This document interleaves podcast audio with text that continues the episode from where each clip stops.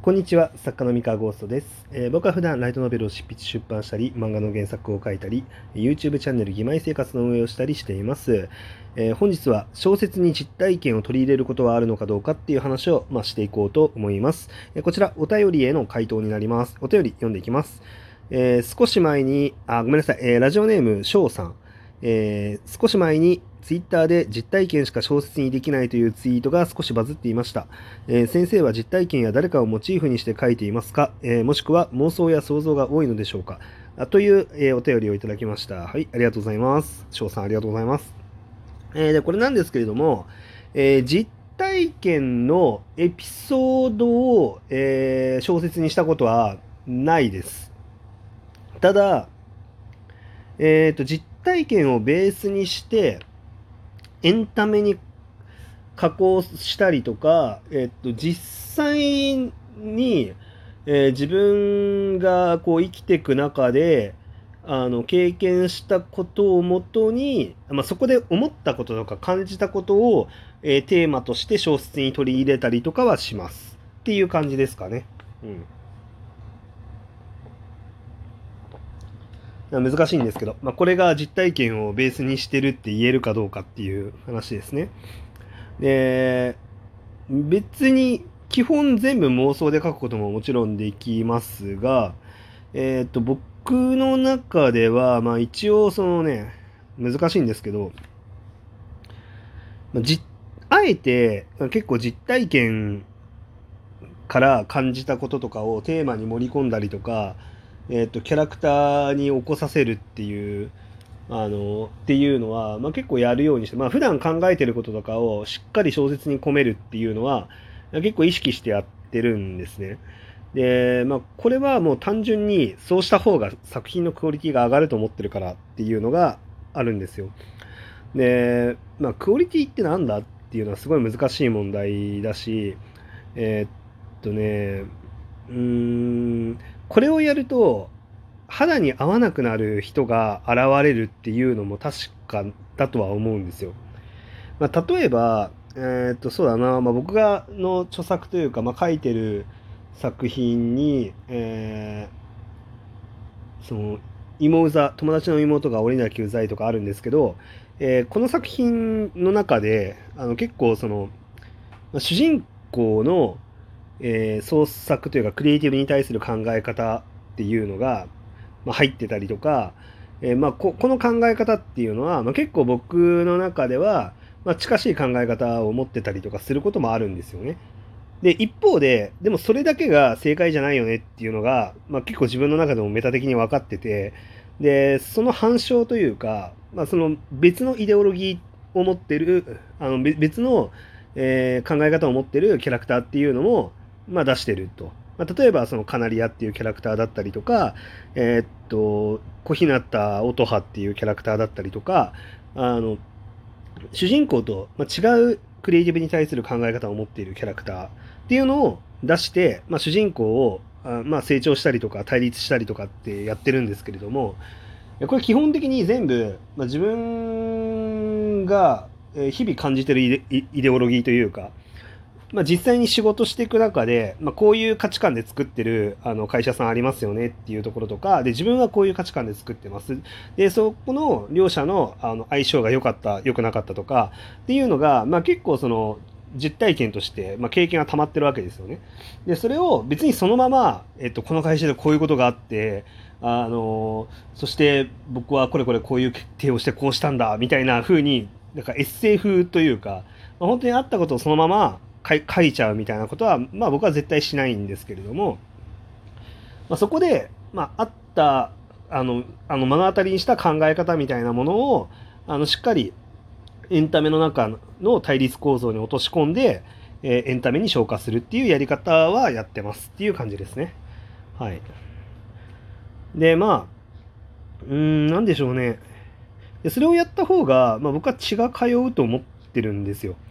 えっと、妄想で血を通わせることっていうのも全然できるんですけど、あの、やっぱ、まじまあ、それはね、よほどの想像力、よほどの妄想力がある人であれば、えー、想像だけでね、完璧に血を通わせることも可能だとは思うんですけれども、まあ、僕の中では難しいんですよ。まあ、少なくとも僕の僕程度の想像力妄想力だと完全な想像妄想だけで、まあ、それはできないかなって思ってます。あの血を通わせるまではね。あとはその実体験のその実際にあったことをまあ、抽象化するっていうんですかね抽象っていうのはあの抽象化っていうのはなんだろうな具体的なものを抽象的なものに変えるってことですね。あの例えばそうだなうーん具体的っていうのはそのそうだな例えばそのリアルであの実体験で女の子とデートに行ってえー、バッティングセンターに行きましたと。で、よし、かっこいいとこを見せるためにホームラン打っちゃうぞって言ってやってたら、あの、打ったボールが自分の顔面に跳ね返ってきて、めちゃめちゃかっこ悪いところ見せましたっていうエピソードが実体験であったとするじゃないですか。でこれが具体的っていう状態で、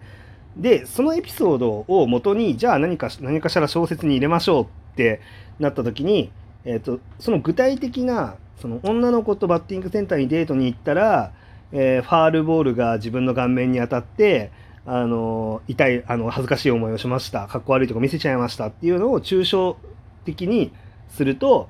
あのまあ女の子とデートに行った先でかっこつけようとしたら失敗してかっこ悪いとこ見せられちゃい見せちゃいましたっていう抽象的なものに一旦変換するんですよね。で一旦変換してじゃあそれをエンタメ作品に落とし込もうってやったらえっと、別にバッティングセンターじゃなくてもいいわけですよ。例えば、じゃあそれを変換して、そうだな、まあ、例えば、うん、そうですね、じゃあカラオケにあの行くことになりましたと。で、カラオケに行ったと。で、そこでめちゃめちゃそのかっこいい、あのー、かっこいいじゃないな、なんかめちゃめちゃ、まあそうね、かっこいいラブソングを歌って、ちょっと格好つけるぞって言って流そうとしたら、あのー、全然こう、なんだろうな。あのー、もうど下手くそだったみたいな。感じとかね。まあ、それはちょっとね、あの、恥ずか、恥ずかしいの方向性があまりにもあれだから、ちょっと、あの主人公がかわいそうになっちゃうから、まあ、そういう描写じゃちょっとあれだなって思ったら、ちょっと加工して、あのなんでしょうね、そのカラオケに行きました。って言って、よし、じゃあちょっと渾身のラブソングで、こう、なんだろうな、その女の子の評価上げるぞって言って、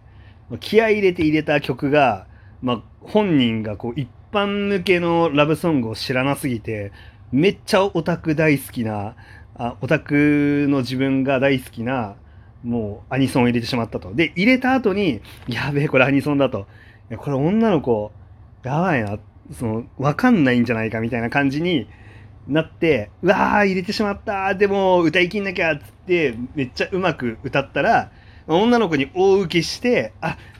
あ、よかった。いや、てか、むしろ、その女の子が実は、あの、なんだろうな、そのアニソンめちゃめちゃ好きだったっていうのが分かったりとかね。っていう感じに加工されていくわけですよ、どんどんね。そうそう。だから実体験が、まあ、全く別のことだったとしても、そうやって中その起こったことを抽象化して、でそれを、えーと、じゃあまた別の具体的なものにあの加工してそれで出すっていうようなことを、まあ、あのしていくと、まあ、うまいこと実体験をエンタメに落とし込むことが、まあ、できるかなって思ってます。でそうするとそのまあ、何がいいじゃあこれって完全に妄想でカラオケのシーン作るのと何が違うのかっていう話なんですけど、えっと、そこでかっこつけようとしたっていう自分の感情ってあの現実じゃないですか。で、あの、恥ずかしい思いして、うわー、かっこ悪いってこう、自己嫌悪に浸っちゃうところって現実じゃないですか。で、あの、ここが、ちょっとリアルなんですよね リアルなんですよ。で、そうすると、あの、なんか、そこの主人公の感情の動きがはっきりしてるって、まあ、単純にクオリティが高いと思うんですね、僕的にはね。あの、な、なんだろうな。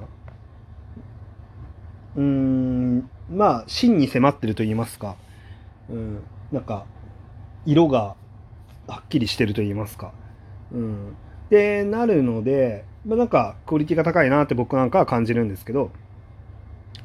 でそうなってくると完全に妄想で作ると、まあ、多分その恥ずかしい思いしたとかってあんま入れたくないなってなっちゃったりとか、まあ、その恥ずかしい思いをしたっていうあの経験がない状態でそれを妄想で書いた時になんかこう